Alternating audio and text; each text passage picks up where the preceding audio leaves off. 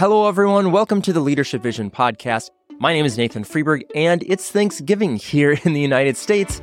And as has become our tradition here at Leadership Vision, today's podcast episode is all about gratitude. Now, we've been doing this since around 2015, and each year after we do these podcast episodes that are focused on gratitude, well, we're stirred to action and are encouraged to live more towards the light and the good in the world.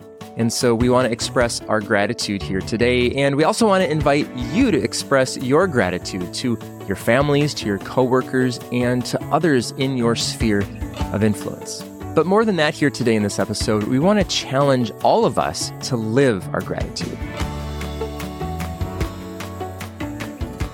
So, when I was researching gratitude for this episode, I came across a short book by Oliver Sacks simply titled Gratitude. It's a collection of four short essays that he wrote towards the end of his life and published after his death in 2015. Now, if you don't know who Oliver Sacks is, he's an author and he's a neurologist, probably most famous for the book Awakenings, which was later turned into a movie starring Robin Williams and Robert De Niro. Now, this book, Gratitude, was written in the final two years or so of his 82 year old life.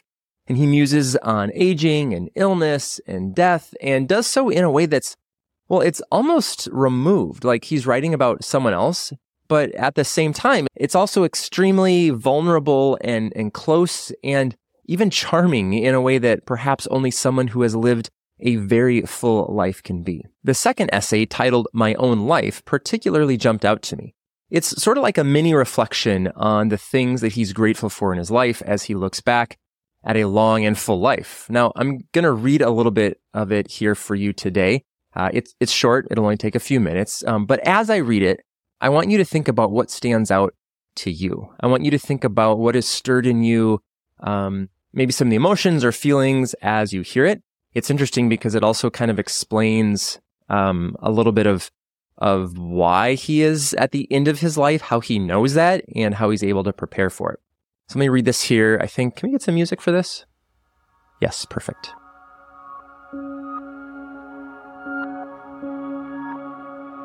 A month ago, I felt that I was in good health, even robust health. At 81, I still swim a mile a day. But my luck has run out. A few weeks ago, I learned that I have multiple metastases in the liver. Nine years ago, it was discovered that I had a rare tumor of the eye, an ocular melanoma. The radiation and lasering to remove the tumor ultimately left me blind in that eye. But though ocular melanomas metastasize in perhaps 50% of cases, given the particulars of my own case, the likelihood was much smaller. I am among the unlucky ones.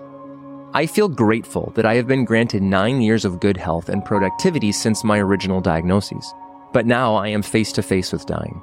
The cancer occupies a third of my liver, and though its advance may be slowed, this particular sort of cancer cannot be halted. It is up to me now to choose how to live out the months that remain to me.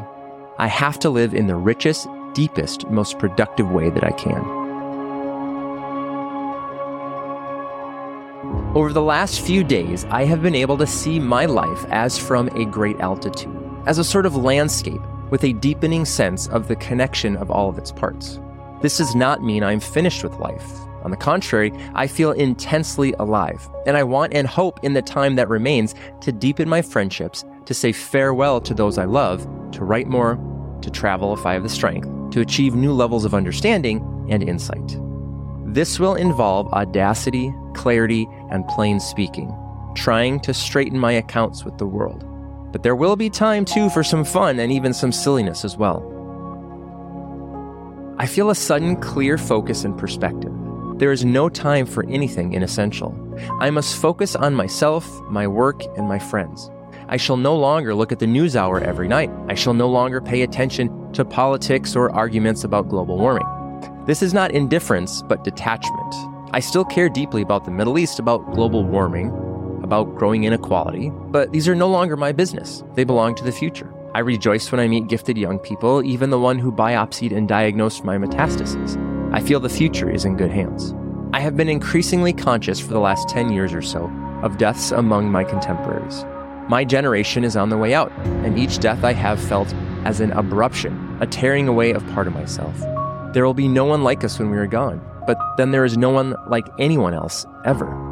When people die, they cannot be replaced. They leave holes that cannot be filled, for it is the fate, the genetic and neural fate of every human being to be a unique individual, to find his own path, to live his own life, to die his own death. I cannot pretend I am without fear, but my predominant feeling is one of gratitude. I have loved and been loved. I have been given much, and I have given something in return. I have read and traveled and thought and written.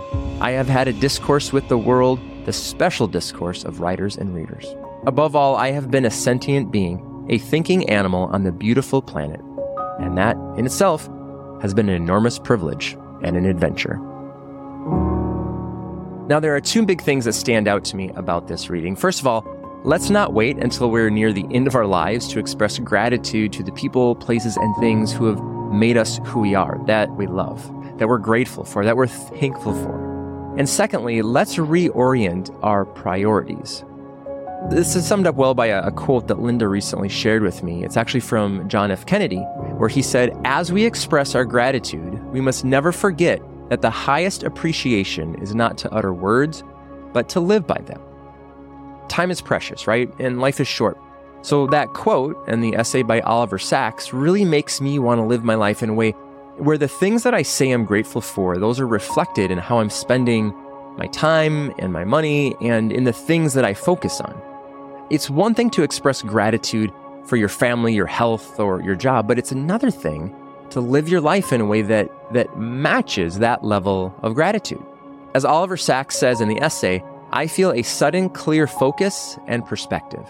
There is no time for anything inessential. Now, as leaders, as parents, as colleagues, as friends, as spouses, as women and men on this earth, all we have is our time.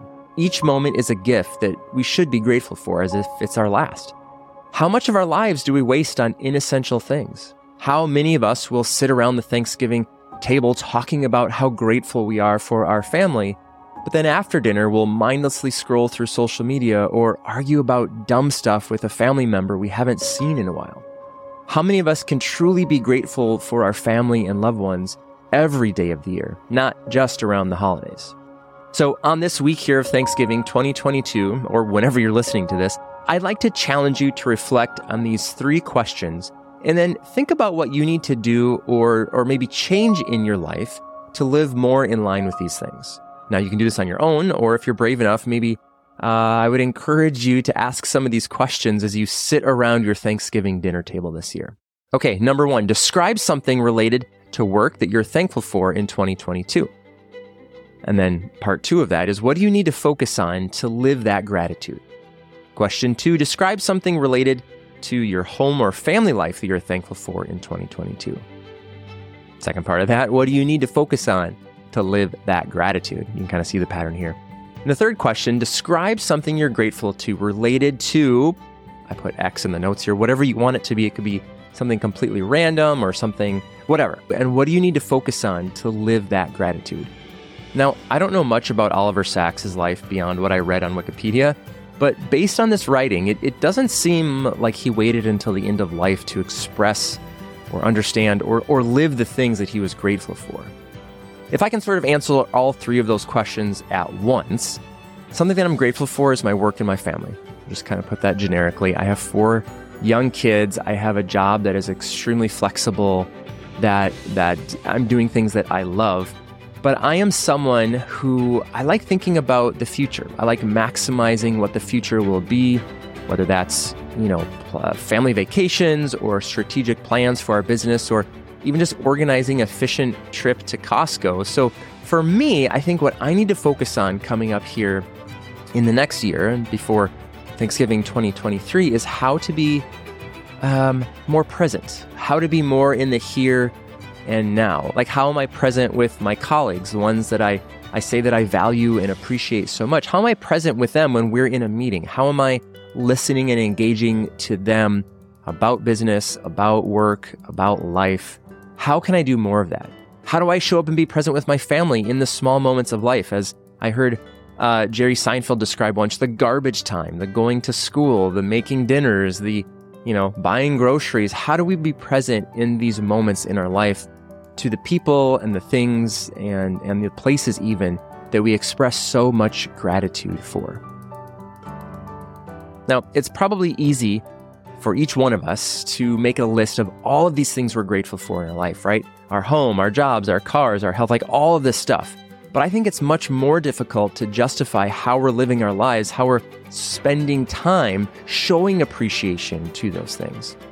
Now, Linda Schubring recently said in another podcast episode that we want to shine a light on the goodness of humans, the potential of teams, and what it would mean if organizations were thriving and casting light into the world. So, listeners, on this Thanksgiving week here in 2022 or beyond, if you're listening to this at another time, what are the things in your life that you're grateful for? And what are the ways that you can live into that gratitude, live into those things so that you are thriving and casting light into the world? Thank you for listening to the Leadership Vision podcast, sharing our expertise in the discovery, practice, and implementation of a strengths based approach to people, teams, and culture. For more resources about developing your strengths, strengths of your team, or the strengths of your entire organization, click the link in the show notes or visit us on the web at leadershipvisionconsulting.com. And if you have questions about this episode or any other episodes or how we might help you or your team uh, live more into who you are, maybe express more gratitude and live into those things, you can send us an email. Send it to connect at leadershipvisionconsulting.com. My name is Nathan Freeburg, and on behalf of our entire team, happy Thanksgiving.